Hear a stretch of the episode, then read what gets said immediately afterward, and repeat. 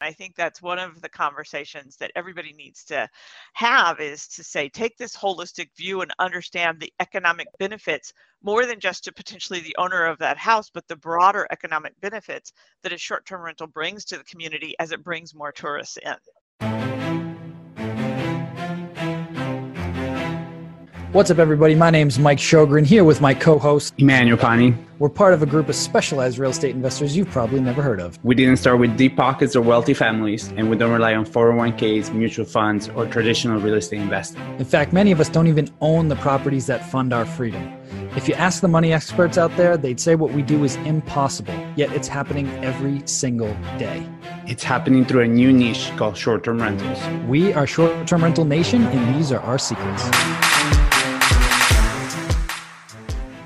Going on, STR Nation? Welcome back to another episode of the Short Term Rental Secrets Podcast. I'm your host, Mike Sjogren, here with my main man and brother from another mother, Mr. Emmanuel Pani. What's up, B? My brother, good to see you. Uh, it's a double day, which is always exciting. It's been a while, man. I feel like I, I don't get to see you as often, so I'm very excited when we get to do double days. Just came back from a an inspection down in Wilton Manors, Florida. We have two units going up over there, so we passed our city inspection, which is always fun. Um, and then the real estate market, man, it's it's a beautiful thing. The only thing I need is more and more houses to sell because I, I put one up on Tuesday, and by Tuesday night, I put it up at 3:30. By Tuesday night, we had about 25 showings requests, four offers, and we got our client a 45, 50,000 over asking offer, all cash. So it's just it's oh. a very interesting it's a very interesting time and it definitely feels very pleasant to be on the on the seller side because I know my friends and, and myself, right? At when you are on the other side lately, it's very, very difficult and, and you have to be very competitive and, and be advised by a very competitive agent as well. Because having the right agent on your side in a very competitive market is what's gonna make make all the difference. Because their relationship, 100%. their ability to negotiate, and their knowledge of what it takes to get an offer accepted. I had somebody that offered me offered three thousand dollars over asking price in one of the hottest markets of the last ten years, and you're just like you're not advising your clients. Like this is not yeah. like it's not I'm not like it's not just it's, I'm not being thing. It's just the market. It's it's not you're not setting up your clients for any kind of success by submitting an offer like that.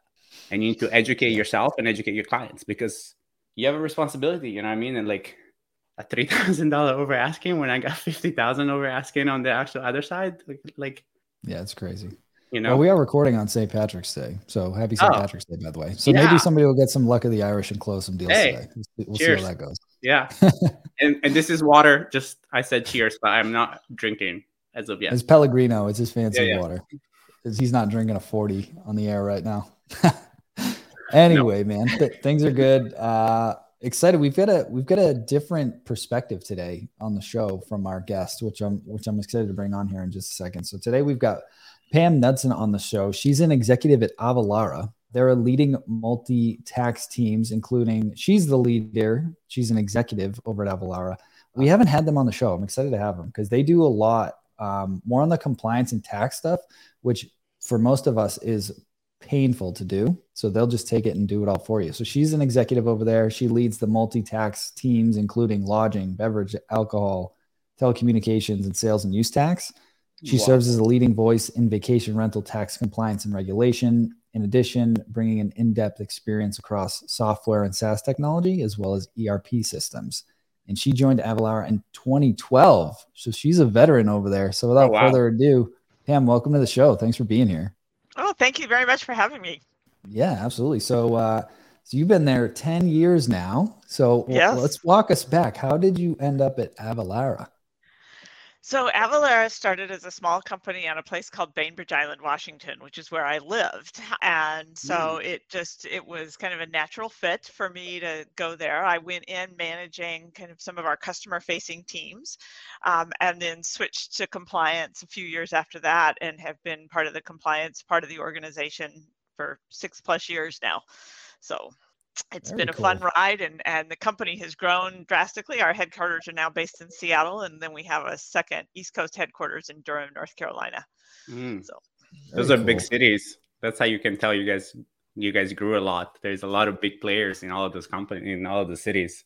Yep. Um, yeah. From a high level, just to set the stage, I know I like briefly mentioned what it does, but for the folks that don't know Avalara, could you kind of give a, like a high level description of how they serve specifically the short term rental industry, just for a little more clarity? Sure. So for the short term rental industry, rental industry, we do everything from starting off with getting uh, your licenses and registrations so that you can collect and remit the lodging tax that you're required to do and do it the way you're supposed to. So we'll start that. Um, then as you report revenue, we'll calculate what the tax should be on that, and then we'll file and remit those returns to the jurisdiction so that you remain in compliance. So you don't ever put your standing and your ability to use your your unit as a short-term rental in jeopardy. Love it. Love it. So again, it's like the total non-sexy stuff that is absolutely necessary to run your business and they just exactly. take care of all of it for you. So mm-hmm. I love it.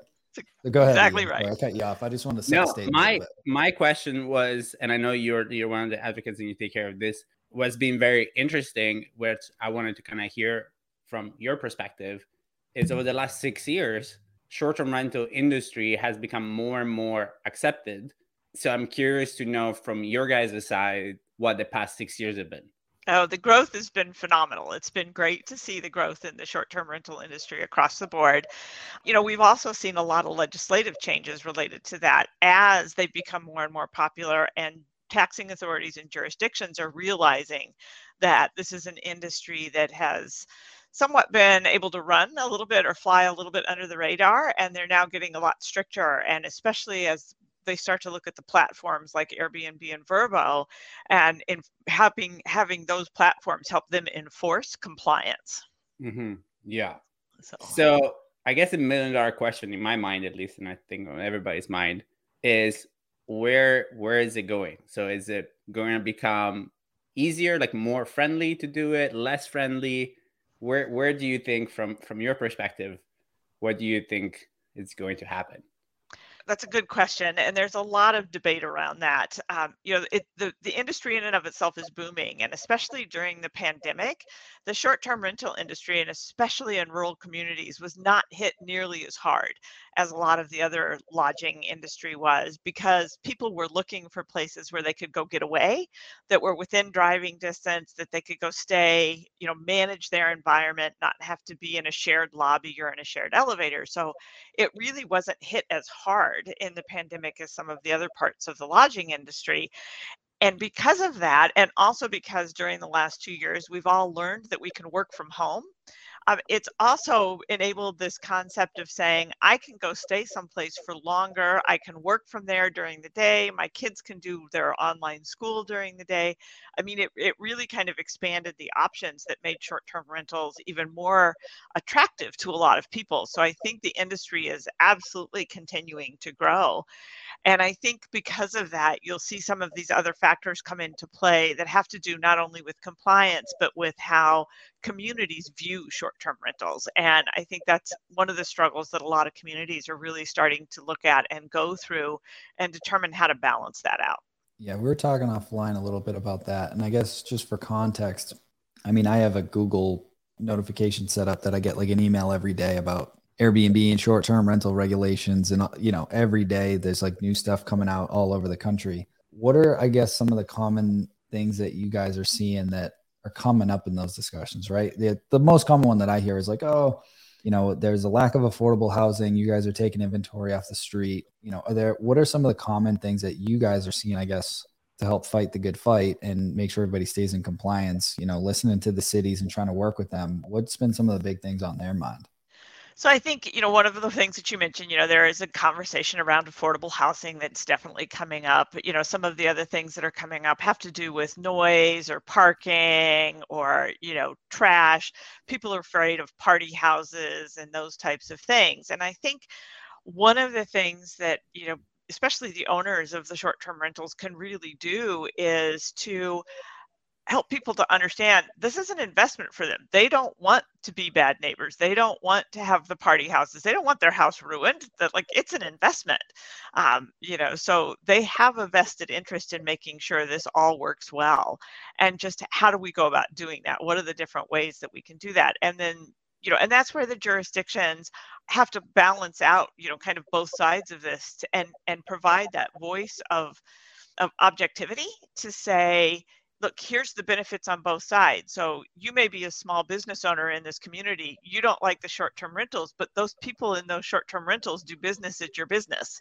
So you know if they if they're not here it hurts your business so mm-hmm. you know mm-hmm. are you balancing these things out and i think that's one of the conversations that everybody needs to have is to say take this holistic view and understand the economic benefits more than just to potentially the owner of that house but the broader economic benefits that a short-term rental brings to the community as it brings more tourists in yeah so are you guys seeing a clear correlation there between places that used to allow and then decided to not allow it or to restrict a clear impact on their overall economical health of the specific area? Like is there clear ways of seeing like look government like this is we used to make this much money and now we ban vacation rentals and we're not allowing them and we actually went down by this much and we can clearly see that those two things are yeah so the harvard business review actually did a study that talks about exactly that that you know as as communities start to limit or decrease short-term rentals that there is a negative economic impact from the tax dollars and not just lodging tax but sales tax and everything else that comes into those communities.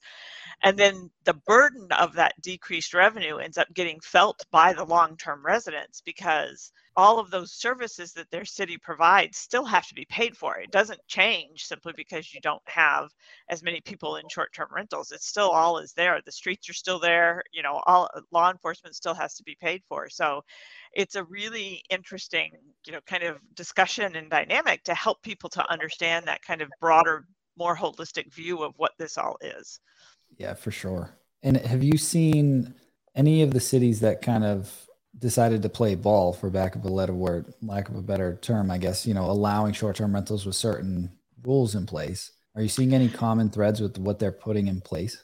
Um, a lot of them are putting, so there are some common threads. A lot of them are putting in place things like, um, you know, the number of parking spaces or the number of vehicles you can have parked at a house, um, you know, noise monitoring requirements where you have to have something like whether it be Google Home or Nest or something where you know you can monitor the noise level of a house that limits the number of people that you can have in a house so that you can't try and fit you know 15 people into a house that's designed to sleep four kind of thing. So they're putting a lot of regulations in place around those types of things.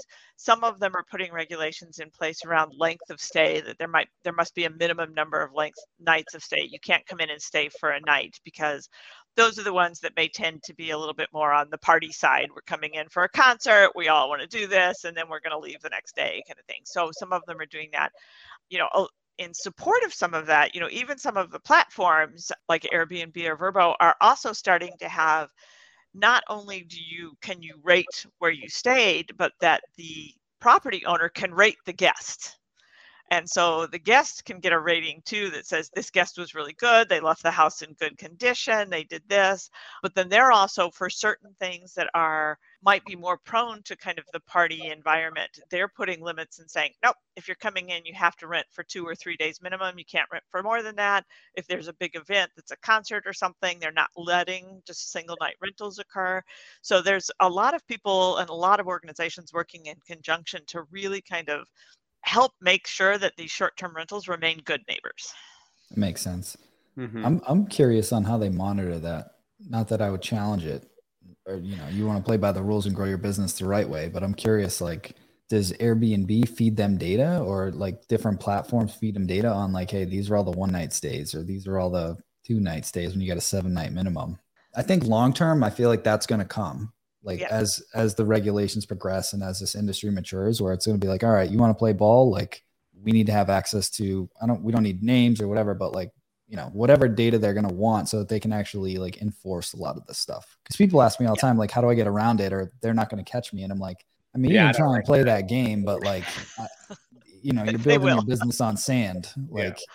Yeah, and it's and it's and it's all longevity based. That's my opinion every time, right? And we have a friend in common that is looking to invest down in Miami Beach, and Miami Beach is one of those markets. that they have specific roads where you can do it, specific areas where you can do it. And it's like, what if I go in those other areas? I'm like, it's just not worth it. Because to me, like the thing, and, and very similar to what Pam was saying, if you are going to do this as an investment, one of the key metrics to any investment is longevity. So you can calculate your returns over time. No investment, especially a house, is not, never going to make sense if you only run it for three to six months because then you get caught, right? So the longevity of the investment has to be part of it, and it's not worth it. Because then that's also the reason why we have trouble right? Like that's the reason why the city decides to ban it because it's very easy for people to get together on on on the negative. And unfortunately a lot of hosts have given people plenty of opportunity to to have reasons right? So it, it makes sense you know? So if you have if we have a listener now that is like i hate doing numbers. I hate paying the taxes which is me right and i was telling them off air i had to get up super early a couple days ago to just file my returns because they're due. And so you need to file them because if not, a nice man from the government calls you, is like, hey, your return is late. Pay it now, or we're gonna shut you shut you down. Right. What does that service looks like? So, like, do you guys? I know you said that like you do the registration, but what do they need to provide? Do do you go into their property management software? How how does that work? So typically what happens is once they're registered, so the registration process varies by jurisdiction, everybody's got a little bit different requirements. So we gather the information so that we can get it registered. But once they're registered and they're actually functioning, then once a month, they simply come in and they tell us what their revenue was for that month and where that revenue came from. Um, and, you know, was it booked through Airbnb? Was it booked directly? Was it booked through Vrbo? They put that information into our system and then we take it from there. So it's a oh, quick awesome. Come in for five ten minutes, put this information in, boom, it moves on. And then what we do is we take that information. We know where Airbnb or Vrbo are paying on behalf of, for example, the property owner. So we take that out of what the property owner owes, and then we calculate and we calculate all the tax, and we say, okay, then you owe this amount. That's what we put on the return. We file the return, um, and we simply pull funds through an automated process from their bank account that then we can send to the jurisdiction in payment of the liability. And it's really simple, really straightforward. Most of our customers don't have to do anything with the system more than once a month for about 10 minutes.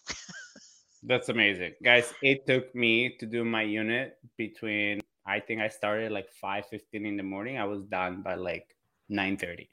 Yeah. And again, you're like, E, we know you. That's probably why, which I'm not saying you guys are wrong. Like, you know, I mean, I'm not the sharpest tool in the box, but again, somebody like Pam that 10 minutes, especially like going back to like Avery's episode from last week, Pam can be part of your system. And if you have a weakness and your weakness is numbers, working on it is just going to make you more frustrated. Whereas instead, you can just give it to Pam and then focus on the other areas of your business where you have your highest and best use. Yep. And then just let Pam do what Pam does, and your business runs better. And also, if you are a manager and you have multiple units, having somebody like Pam on your team is a great selling point with your owners and the property that you manage because you're like, I don't even do this myself. I hire somebody that's a professional that pays and remits your taxes. We make sure that everything is kosher, everything is done right.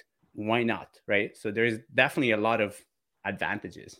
Yep. And we'll make sure it's done on time because that's one of the things is that a lot of people they're like, oh yeah, I got to do this, and then all of a sudden it becomes, you know, 4 p.m. on the 20th, and it's due by five or whatever, and they're like, oh no, oh no, and you know, kind of last minute crunch, and That's they don't have to worry about that with us. you don't, you don't need to call me out in front of everybody, Pam. does does Avalara integrate with any like property management systems to like pull the data, or how does that yep. work? We okay. can absolutely. We have an ability to write like a custom API that can pull the data in so that it becomes even more automated. Yeah, I love that because I know yeah. that's that's part of it too, especially as you scale, right? When you got one or two right. units, it's like, oh, I can just grab that. Especially if you're only on Airbnb or Vrbo, or whatever, it's pretty quick. Crazy. Yeah. But as you start to scale, even just pulling those numbers, you should be doing it anyway. You need to know your numbers. Right. Like if you know that it's automatically going to get sent over there and taken care of, it's just one less thing you got to worry about, which mm-hmm. is awesome. Yeah. Yep. So we have ways to do that. Yeah. And the last thing you so, want to do is piss the town off. Like that's right. or the state. Like you don't want the Department of Revenue coming after you. Like it's just not worth it. So no. Love it. So Love and it. you know, and these again, these these jurisdictions are working with like Airbnb and Vrbo to say, look, in order for you to have this listing on your site, you have to have the permit number, the license number that they've done from their registration. And then, you know, they're in a sense going through and auditing Airbnb and Vrbo in that for properties in that jurisdiction to make sure that the license number is there. So it's a way again to help enforce compliance. So they're really starting to partner with these bigger platforms to make sure that this happens. Yeah, I know. At least in like Massachusetts, where we've got some units, you can't even list it. Like it won't let you publish it until you put the TDT number in there with your certificate. That's right. So, yeah, same. Yep.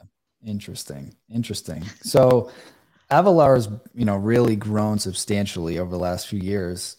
I guess where do you where do you see this going for for the company and for the industry? So the company has grown. Uh, you know, I I often somewhat laugh when I joined the company I think I was employee number 250 or 300, and now we're somewhere between five, we're around 5,000 employees globally. Wow. Um, yeah. So, you know, in addition to our offices in the United States, we have an office in Brighton in the UK. We have an office, we have a couple of offices in Pune, India. So we have offices in Brazil. We have kind of have offices everywhere, um, and I can see I see this continuing to grow. You know that that we're expanding into for especially for the short-term rentals that we're expanding into the international market. We started off as a U.S. based service, but we're definitely looking to expand into the U.S. or to the international market so that we're handling the taxes, the lodging taxes, you know, in France or Italy or whatever, um, which is different, similar but different. Um, you know, similar, like sales and use tax versus the VAT tax. It's a similar scenario, but it's different. And so, you know, we're continuing to grow. And again, the short term rental market within the US is just continuing to grow um, and expand because, you know, it's a way for people to have that second vacation home in a community that they love and that they want to go visit, but they don't you know they don't want to live there full time so you know i know i want to go skiing a lot great let's find a place in Breckenridge that I can use when I went to, but on the opposite, you know, outside of that, I can rent it out to help pay for that. And it's just a continuing market that's going to keep growing. It's it's it's fun to watch. It's fascinating to see. It's great to be a part of. And awesome. and you you gotta love when the numbers people are excited about expansion because you know that they have done their homework and they're not just expanding for the sake of expansion, right? Like it, it need like there is a need, and the fact that like the need, as you can see, it's it's so global, which is like kind of the best and the worst part of our reality now is that everything is global. So like the same growth that we experience here is global. Like my friends in Italy are paying a lot of money for gas the same way as we're doing here, right? So the pain points and the pain and the pleasures that we feel throughout the world are becoming more and more in alignment with each other, right? And so it makes sense that the growth in vacation rentals here experience everywhere. Yeah. One uh, one technical question I was going to ask, and I think this may help a lot of the folks that are managing or co-hosting properties. So when they go to register a property, and this may vary, but when they go to register the property, should the property get registered in the in the homeowner's name? Meaning, does the homeowner have to register it, or can they register it under their management company? Because I think I think I've seen it done both ways, but I'm curious from your standpoint, like how people are doing it and it is done both ways and there is some variation based on you know some jurisdictional requirements. In a lot of cases it, there needs to be a registration that's in the homeowner's name but then the property manager can be registered as kind of the responsible party. So it, it does vary a little bit jurisdiction by jurisdiction um, and it really kind of depends on who's responsible for the liability but who also is responsible for making sure that the the unit is in whether it's a house or a condo or whatever it is but that the unit is in compliance with all of the regulations that come along with having a short-term rental and those are you know those are so different across the country there's you know there's some jurisdictions in california for example that require a home inspection to get a short-term rental permit. You know, there's others that require the homeowner to go in and get fingerprinted before they can get a permit. Oh. I mean, it's it is. That's a little. Oh, I haven't heard that. I've had the home inspection thing before, but yeah, not same. Yeah, wow. I just came yeah. from from one of those a home inspection, but fingerprint. Yeah. So it, wow. it does vary widely across the that's, country. That's for the homeowner or for the manager or for whoever. The homeowner. The homeowner, wow. whoever owns that piece of property is I could just supposed imagine. to go in and get fingerprinted. Tell my yeah. client, like imagine going Don. I'm like, hey, buddy, you have to go register for fingerprints. It's like, for what? What what did you do? I'm like, nothing. It's just this, the city. That's the city who wants you to do it. It's, I swear, it's not me. Yeah. Oh man, so, it's so fascinating. Yeah. Um, do you have a a favorite market that you see from your side which is maybe a weird question but is there a market that you're like this market is great or like is there a location that you're like we pay the most amount of taxes here that you can tell us maybe some kind of trends on your side yeah, I mean, it, it, varies. You know, you see places like Florida that have a high level of short term rentals just because of the nature of it. Hawaii is another one. You know, any place that's got a really high either um, you know tourist population or you know kind of snowbird population where people are there for part of the year but not necessarily for all of it you know you'll mm-hmm. see a mm-hmm. little bit more there but we see it everywhere you know ski areas or you know any place that's a very tourist oriented you'll see a lot more um, but you know again it's expanding across the board and and really the pandemic has shifted people's thought process around this so much because now because they can work remotely they're like oh I can go to Orlando for three weeks instead of going for a weekend or a long week, or I can go to Breckenridge and go skiing for three weeks. And I can work during the day and I can ski, you know, in the afternoon, or I can ski on the weekend without having to drive constantly back and forth, all of those things. So we're seeing a, sh- a little bit of a shift in the length of stay that people are doing this because they can and mm-hmm. so and i think that's why you'll continue to see it to grow is because they've really started to people have really started to understand this can be you know kind of a home away from home um, and it can be more cost effective because you can buy your own groceries cook your own meals all of that. You don't have to eat out for every single thing. So it's a really interesting um, it's been a really interesting dynamic to see what's happened over the past two years. Yeah i love it. Um, people you know we've we talked about this on the podcast before but i feel like it really it accelerated the industry at a very rapid rate. Yes. Because a lot of people they wanted to get out and they wanted to do those things, but they wanted their own space, right? When you're in a global right. pandemic, you don't want to be in a big high-rise hotel where you have 200 rooms next to you with a bunch of people. Like, I want my own space, right? And then once they got a taste of it, if they had a good experience, they're like, "Oh, this was actually pretty cool." Yeah. Right? So it definitely accelerated things. And, and it helped people uh, discover vacation places in their own backyard because they couldn't fly. So people were starting to look at what's within driving distance. And so they were like, oh, look, this is, you know, this is four hours away. And, you know, and if it's pet friendly, you could take your dog kind of thing. And so you didn't have to worry about that. I mean, there's just, it's really shifted how people view this in a way that's been great for the industry. I was going to say, I don't know if you guys saw, but Airbnb has been launching some great uh, commercials. Have you seen those with the couples? No. There's a lot of commercials, and there's a beautiful one. It's this older couple, and they're like in this Airbnb, and there's all these really nice pictures of them, and there's like, like Jay Z, like the song is like a Jay Z song, so it's kind of just like kind of this little clash, and it's like the latest uh, vacation made possible by hosts, and there's like the reality of things, right? There's people of all ages that are now comfortable using Airbnb, and this is like an older couple. There's like doing the advertising, the picture, but it's such a beautiful way of like educating the consumer base overall that is like this is perfect for you. And if you're an older couple that doesn't want to go in a hotel because you want to have all your spaces like that it's just so great. And i would love to know who airbnb made that commercial because that commercial is absolute money. I'm sure they've got a great marketing budget. It's amazing. I'm gonna send it to you. It is amazing. Every time i watch it i'm just like as a oh. host it makes me proud i'm like that's a great commercial like that's an amazing commercial yeah, I want to bring up one thing that you brought up a month or two ago, and I wanted to ask Pam this too. So when folks are looking to get their next unit or their next property, how far in advance should they plan to start that whole permitting process? Because that some places can take longer than others, and then you don't want to finish your project and go to launch and be like, "Oh wait, I don't have my TDT yet. I can't even get this thing live." So when should people start thinking about that process of like, all right, I should start filling out these forms or calling Avalara and having them do it?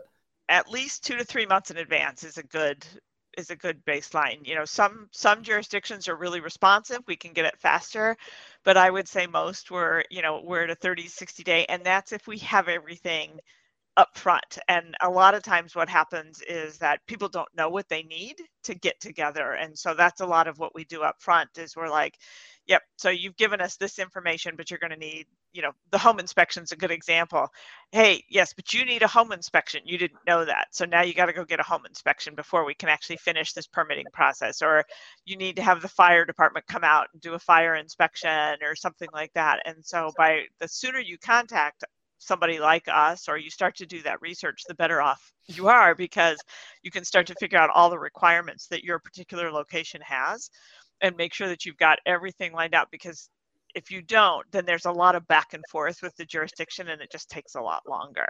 Whereas if you just have everything ready to go then usually the process is pretty quick and they're usually pretty good about it.